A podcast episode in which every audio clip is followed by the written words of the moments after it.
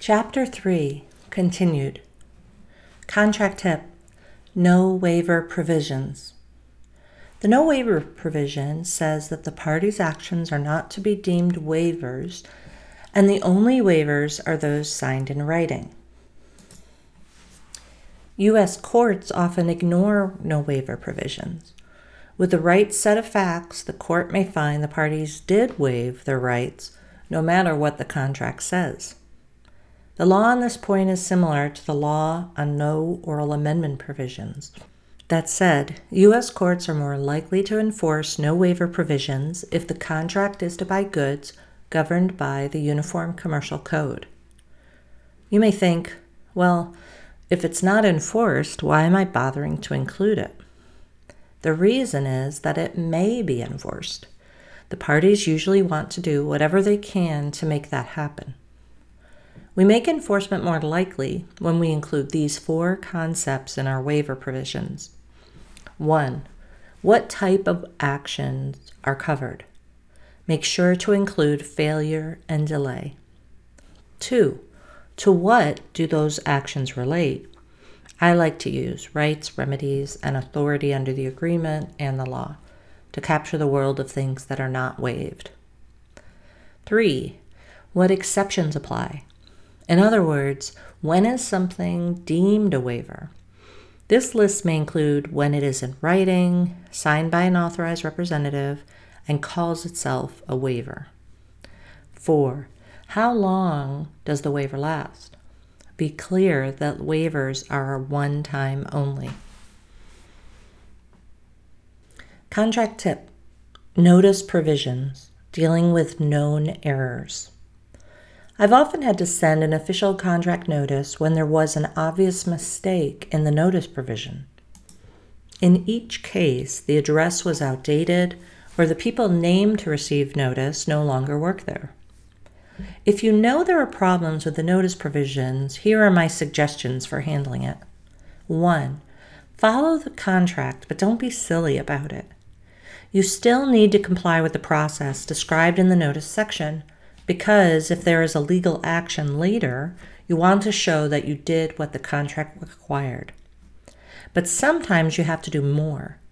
If I know the information is wrong, I send a second copy to the new address or the new general counsel. 2. Ask someone. When I know the address or person named is wrong, I ask the counterparty for the correct notice address. My preference is someone in the legal department. I reason that if I have someone from legal or in authority say in an email to deliver notice to a particular place, they will see that I was proactive and reasonable if it comes up later. Three, if all else fails, get it in someone's hands. If the notice address was wrong and I can't find anyone to ask, I go into full detective mode. I'll look for the agent of service in the formation state or country's company registration database.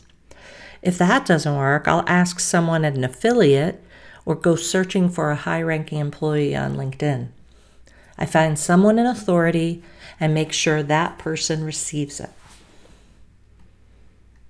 Contract tip Prevailing party provisions, the basics.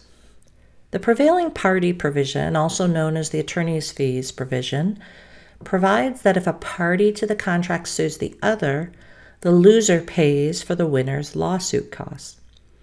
We add this provision to U.S. law contracts because the default is here that each party in a lawsuit pays its own costs, whether they win or they lose. This approach differs from most of the world, where the loser in a lawsuit pays the other's costs. Here are six elements of these provisions and how to approach them. 1. What kind of proceedings does it cover? Use narrow or broad relational language to adjust coverage as desired. 2. Is it limited to the agreement or extended to other claims? Address whether you want to include non contractual claims. 3. When is a party entitled to these fees? Think about whether you should define the prevailing party, especially if it's not defined in the jurisdiction. 4. What kind of ruling is required. You may want to limit the provision to final unappealed court rulings or arbitration awards. 5. What kind of fees are included? Look for attorney's fees, court costs, and other incidental fees. 6. Does it cover enforcement and collection? Evaluate whether the provision allows for costs of this action only. You may want to clarify that you are also entitled to collection and appeals costs. Contract tip Prevailing party provision, whether to include. Prevailing party provisions require a losing party in a lawsuit to pay the other party's costs. We include these provisions because the American standard is for each party to pay its own costs. It's essential to consider whether you want to include this provision. Being required to pay those fees creates an unknown risk beyond the direct damages in a dispute. Here are some considerations that I've seen used to evaluate whether to add this provision. 1. If I'm not sure I will win, having this provision makes me less likely to litigate, especially in cases with lower potential damage amounts. Two, if I have a slam dunk case that's easy to prove, having this provision makes me more likely to litigate. Why not sue? I can hire costly lawyers and get my money and all my fees paid. 3. Prevailing party provisions are crucial for smaller companies. They could end up bankrupt from the lawsuit costs. These sections are not as big of a deal for larger companies. Sure, the costs hurt, but they can afford to pay the other side's fees in a worst case scenario. 4. The risk of this provision scales with the likely complexity of cases arising from the contract. If I'm buying a standard piece of lab equipment, my risk from this provision is much less than if I'm incorporating new cutting edge, newly developed technology into my main product. Contract tip Publicity provisions. Publicity provisions set the rules about when, why, and how the parties can publicly speak about the contractual relationship. These provisions give both parties control over the timing, content, and form of any public disclosures. Here are three things to consider with these sections. 1. Approval rights. Most publicity clauses prohibit public announcements without the other party's approval.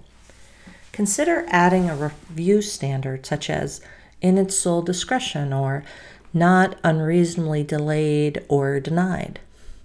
If publicity is integral to why your client is doing the deal, you may want to insist on pre approval.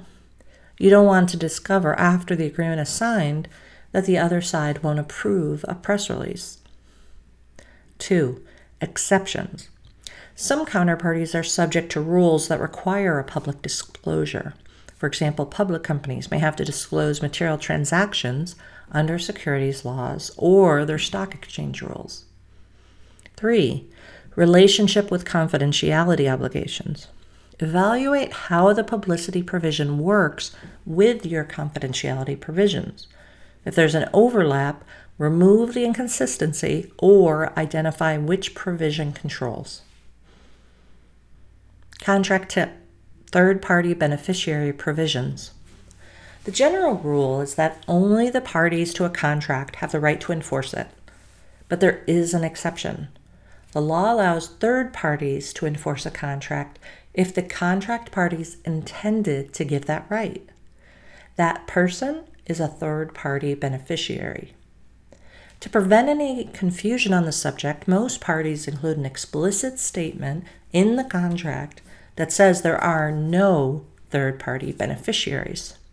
It usually reads like the parties do not intend to grant any third parties the right to enforce the terms of this agreement, or there are no third party beneficiaries of this agreement.